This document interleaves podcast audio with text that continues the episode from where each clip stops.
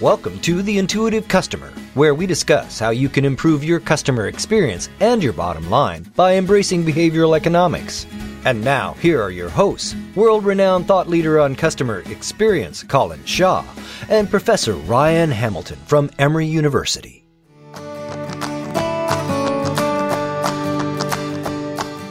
That makes me a little worried and could explain some of the poor performances on ROI and stuff like that that people are seeing.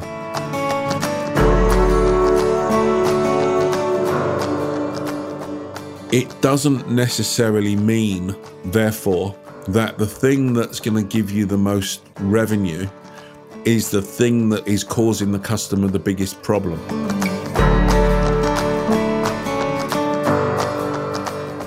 The fact that you just used the phrase horses for courses, which I've never heard before, and I assume that's a Britishism, it did make me want to have crumpets when I heard you say that. You're just you're educating me all kinds of different ways today, Colin.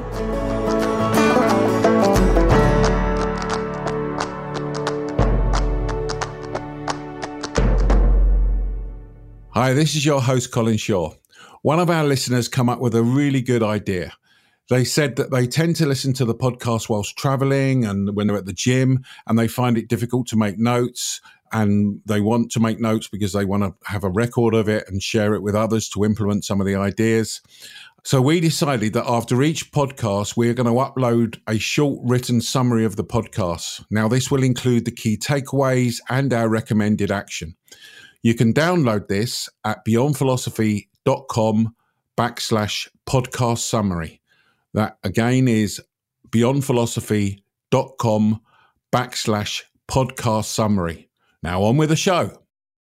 So, Ryan, you know that we talk about us doing research with our clients and one of the main services that we provide, Uh-huh. but we've done some research with our clients. I wanted to share some of that research with people because we've had we've had a number of podcast listeners call into us or email into us and just say where's this all going what's happening and we each year we do research to try to discover what's happening in the market so therefore just from a company position where should we be positioning ourselves so i thought it'd be useful to go through some of the key stats that came out of that which i think will be interesting to the audience does that make sense Yeah. So this is uh, current and past clients, prospective clients. Like, who who who was your sample? To be honest with you mate it's everyone Right. So, yes, it's clients, yes, it's past clients or people that haven't bought from us, but also it's the market. So, we advertise this, we put a lot on social media, etc., etc., and literally cast the net wide with everybody. It's interesting, and we do it each year, and it's interesting to see how things change. I'm excited to hear it.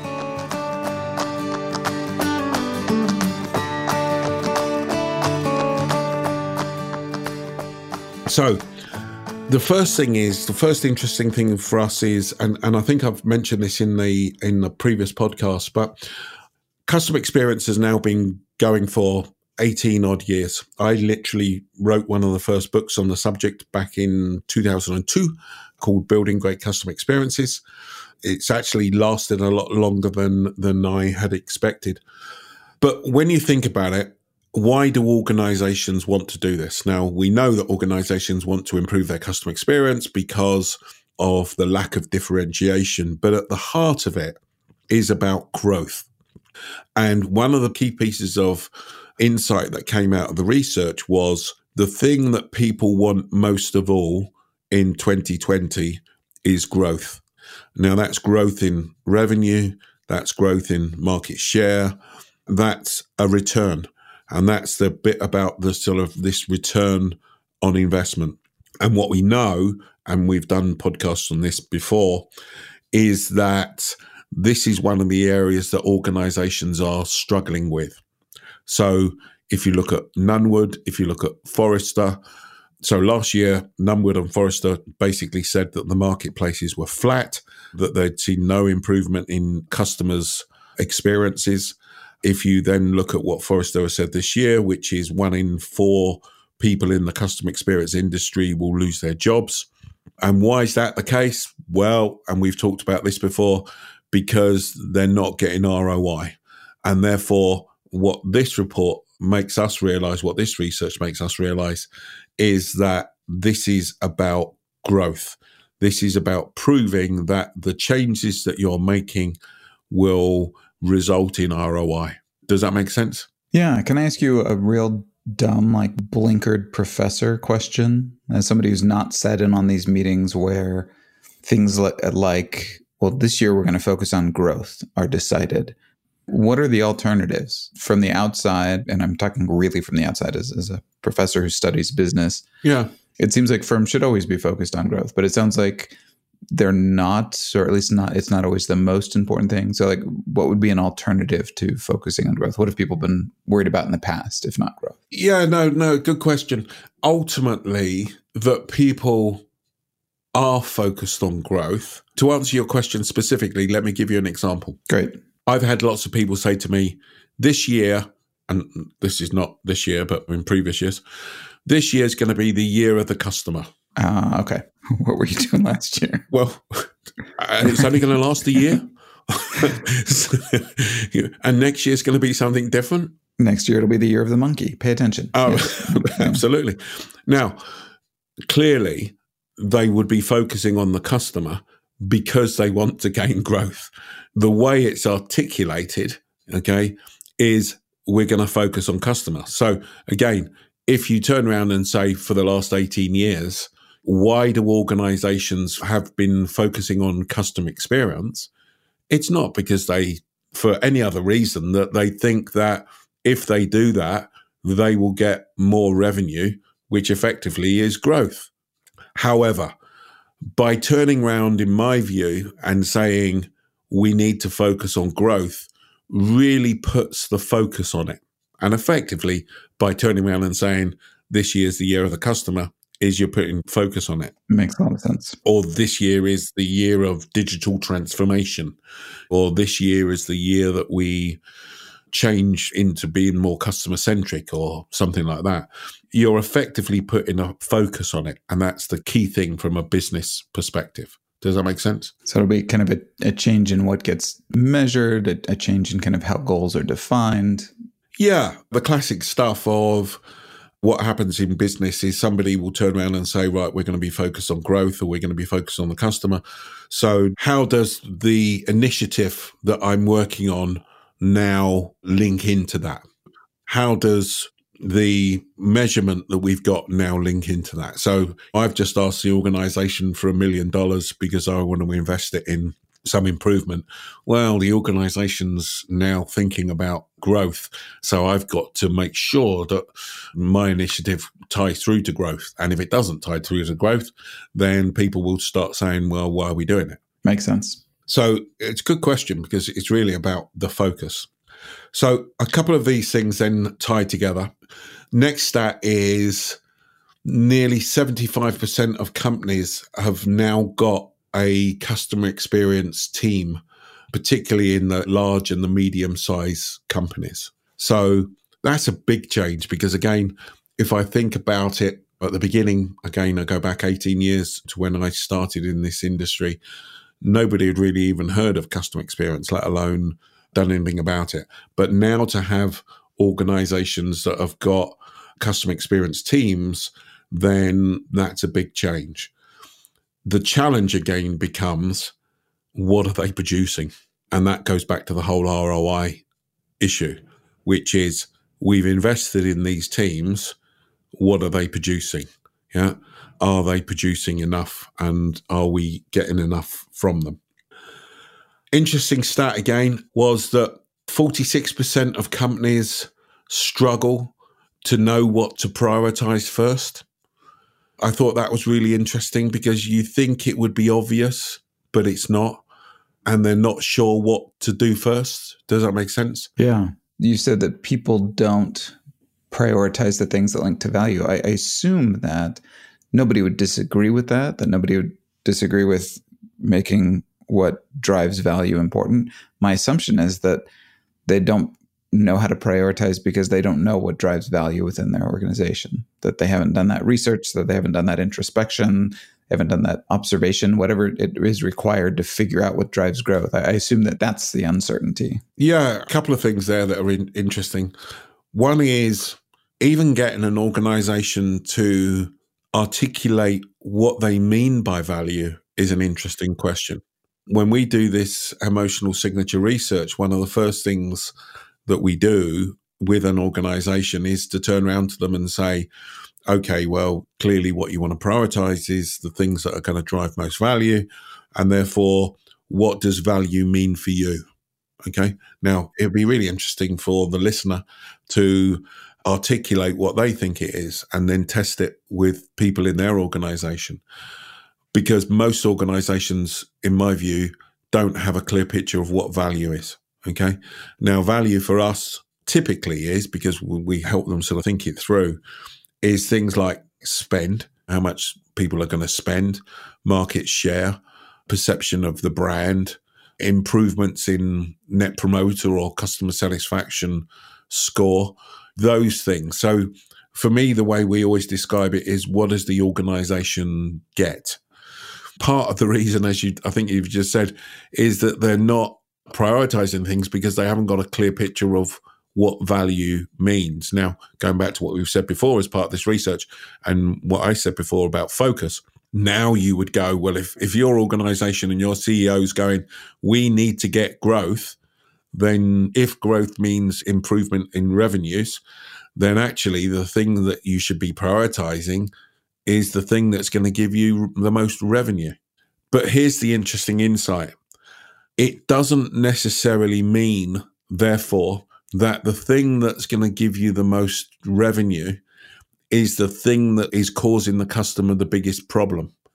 Oftentimes, what we find is organizations are obsessed with fixing things that are wrong in their experience rather than looking at the opportunity areas where they could gain three or four times the value than they would gain by fixing the thing that's wrong.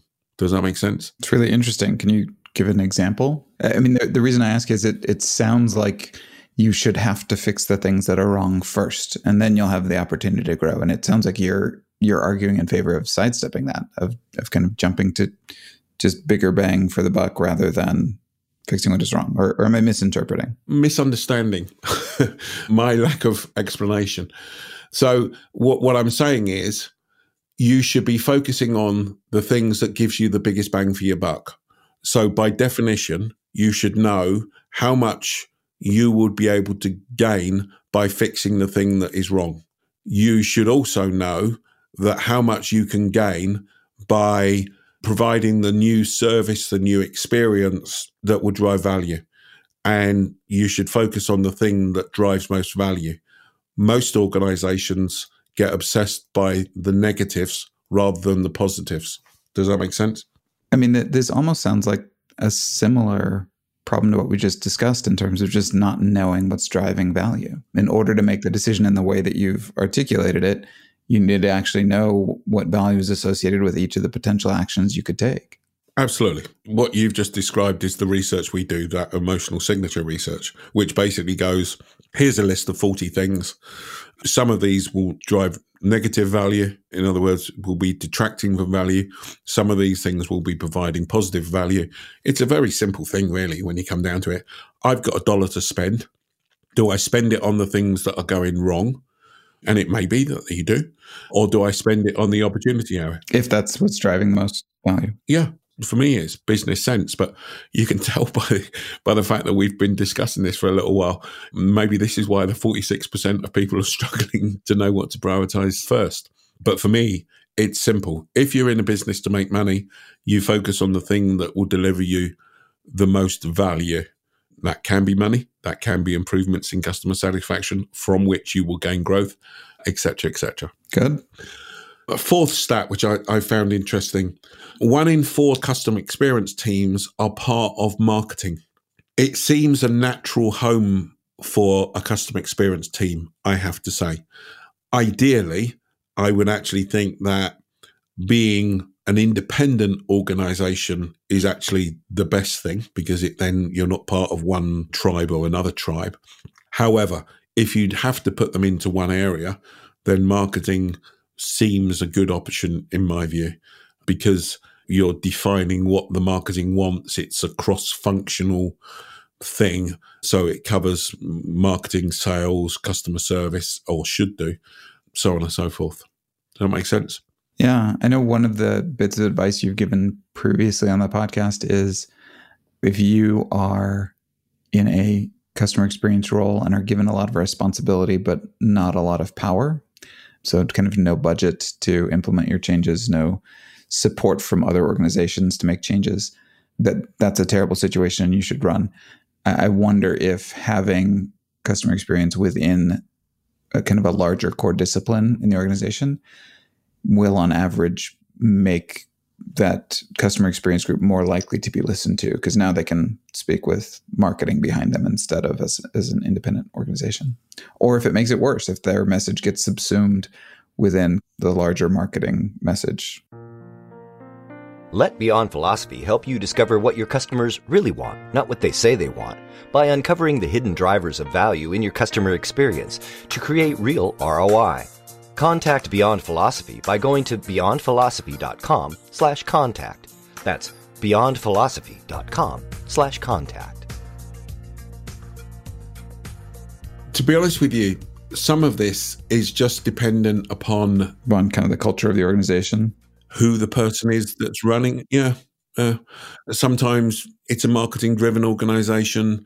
Sometimes the marketing person is quite weak and ineffective.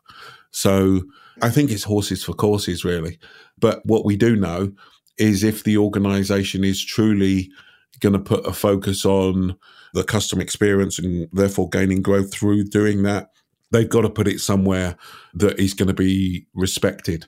Ideally, it would be independent because you then don't, as I say, have the have the challenges of people saying that that group is favouring the marketing teams, etc., and the usual politics that are behind it. Before we move on, can we pause about the fact that you just used the phrase "horses for courses," which I've never heard before? I assume that's a Britishism. It did make me want to have crumpets when I heard you say that. You're just you're educating me all kinds of different ways today, Colin. Just wanted to acknowledge that. It never ceases to amaze me. I've lived in the States for a long time and I still say things that people don't understand. That was one I'd never heard. Yeah. Horses for courses. It means that different courses that you have, you'd have different horses running it. The other one that I found the other day that somebody said they didn't understand was it's the difference between chalk and cheese. That one I've heard you use before. It's a nice Britishism. I like. I like that one. Yes. In other words, for those people that haven't heard me say it before, it's the opposite ends or extremely different, basically, between those two things. Anyway, back to my list. So, one in four companies think that disruption in the industry by using the internet and AI is the least important thing they should be worrying about. So, 25% of companies think that they shouldn't be worried about AI and the internet and disruption in their industry. That's really interesting. I have to say, I think they're mad. to be fair, there may be industries where it's more important or less important to think that it's the least important thing. Yeah. And if you could tell me which those industries are, because I'm going to go and set up a business there using AI and the internet, because they're clearly ripe for um, development. There are a series of chalk and cheese vendors in England. And it's horses for courses, isn't it, really? Very good. I'll make you British one day. Okay, 66% of companies say that setting a CX strategy is not the most important thing to do. 66% of people think that it's not important to set a CX strategy. I think this must be the same mad people that voted for the for the other one because that makes me a little worried and could explain some of the poor performances on ROI and stuff like that that people are seeing because they haven't got a strategy. For me, setting a strategy is absolutely vital and one of the first things you should be doing. You should be doing research and then based on the research you should be setting a strategy. I was surprised how many people thought that it wasn't important. Interesting. Okay. 25% of people do not think it's important to review data for hidden patterns and insights. Now, I'm using this sort of loss aversion technique because I could say 75% of people do think it's important. This is from our recent podcast, isn't it, Ryan, where we talked about framing. Colin, you paid attention. I'm getting a warm glow right now. that was an excellent example of loss framing. Well, there you go. It is. It is a very good example, and people can use those types of examples when they're when they're talking about things. But yeah, so twenty five percent of people think that you shouldn't necessarily review data to find hidden patterns and insights, which again made me think you're mad. That's shockingly high. My best guess as to why, I assume that a lot of those people are people who have tried to look through data for patterns before or tried to look through data for insights before and found it to be a waste of time. That's my guess. And it doesn't justify the decision. I still think it's a bad idea to not look for insights.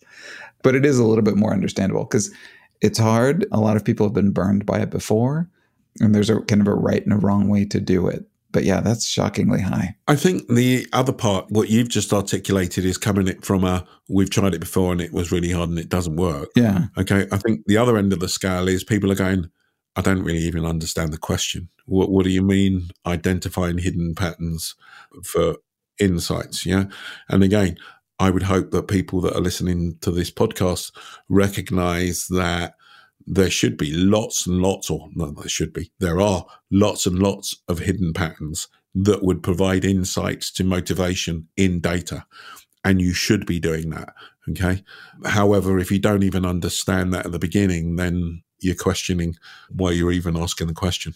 So there you go. Such is life. No, that makes sense. I mean, you know, you and I have have been pretty upfront about acknowledging some of the weaknesses in big data. The insights that you gain out of data are limited by the type of data that are collected. You know, we've talked about that before.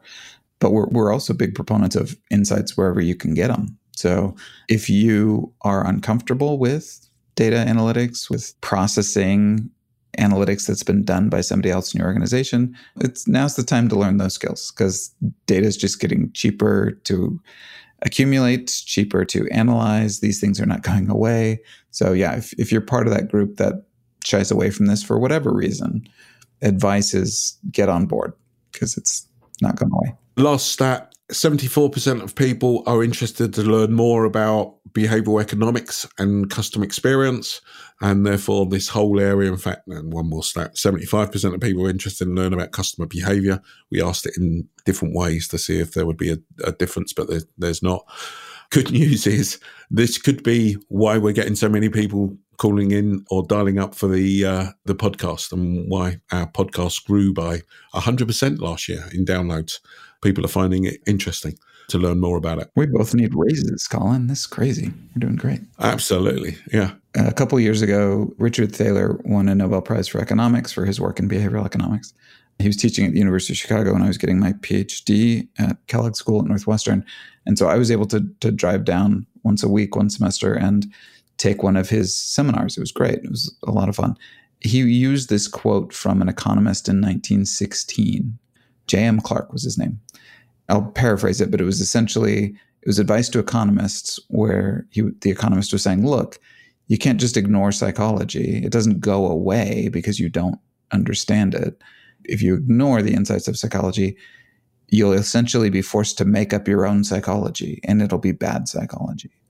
that applies to this broader field of behavioral economics now. It can be complicated, it can it can have a lot of rules, it can have a lot of exceptions, but if you ignore kind of the importance of information framing and context effects and choice architecture and, and hidden motivations and emotions, none of these things go away because you ignore them. Just making up your your own model of human behavior, and it'll be a bad model because you're not taking advantage of everything that is out there. No, absolutely.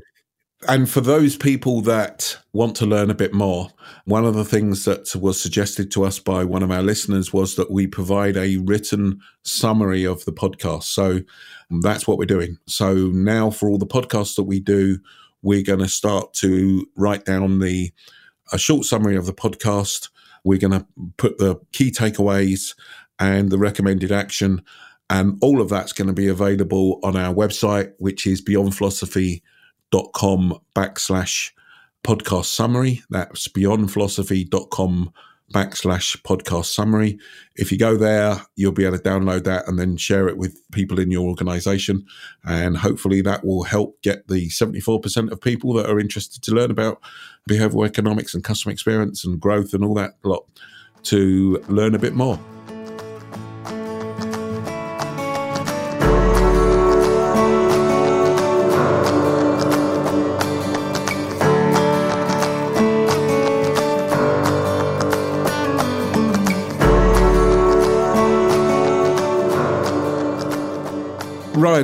Normally finish off with recommended actions. Any anything that pops to mind from you from out of this this list? Maybe just one or two things.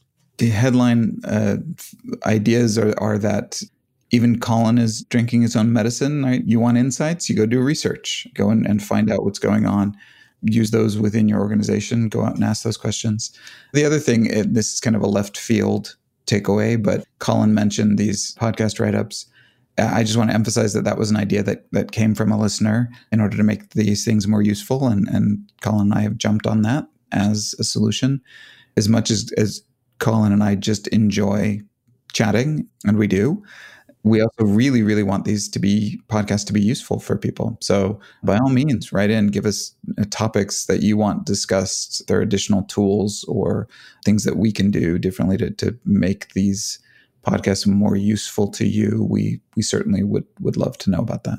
Great. And my bits of advice for recommending action would be recognize that most things are about growth and it's about putting a focus on things. If you're in a CX team, you've got to challenge yourself and say to yourself, what's the ROI that we're bringing back? Because it's all about growth and gaining value. The other part of this is that when you're looking to prioritize things, you should be prioritizing the things that drive most revenue for you, or most growth for you, or most value for you. All of those things for me are the same thing. And far too often organizations don't. And my final bit of advice for anybody that thinks that the internet and the AI is not going to disrupt their industry maybe needs to get a job somewhere else. so, anyway, thanks very much for everyone listening, and we look forward to talking to you next week. Thanks a lot. Cheers. Don't forget to download a short written summary of the show by going to beyondphilosophy.com backslash podcast summary. That's beyondphilosophy.com backslash podcast summary.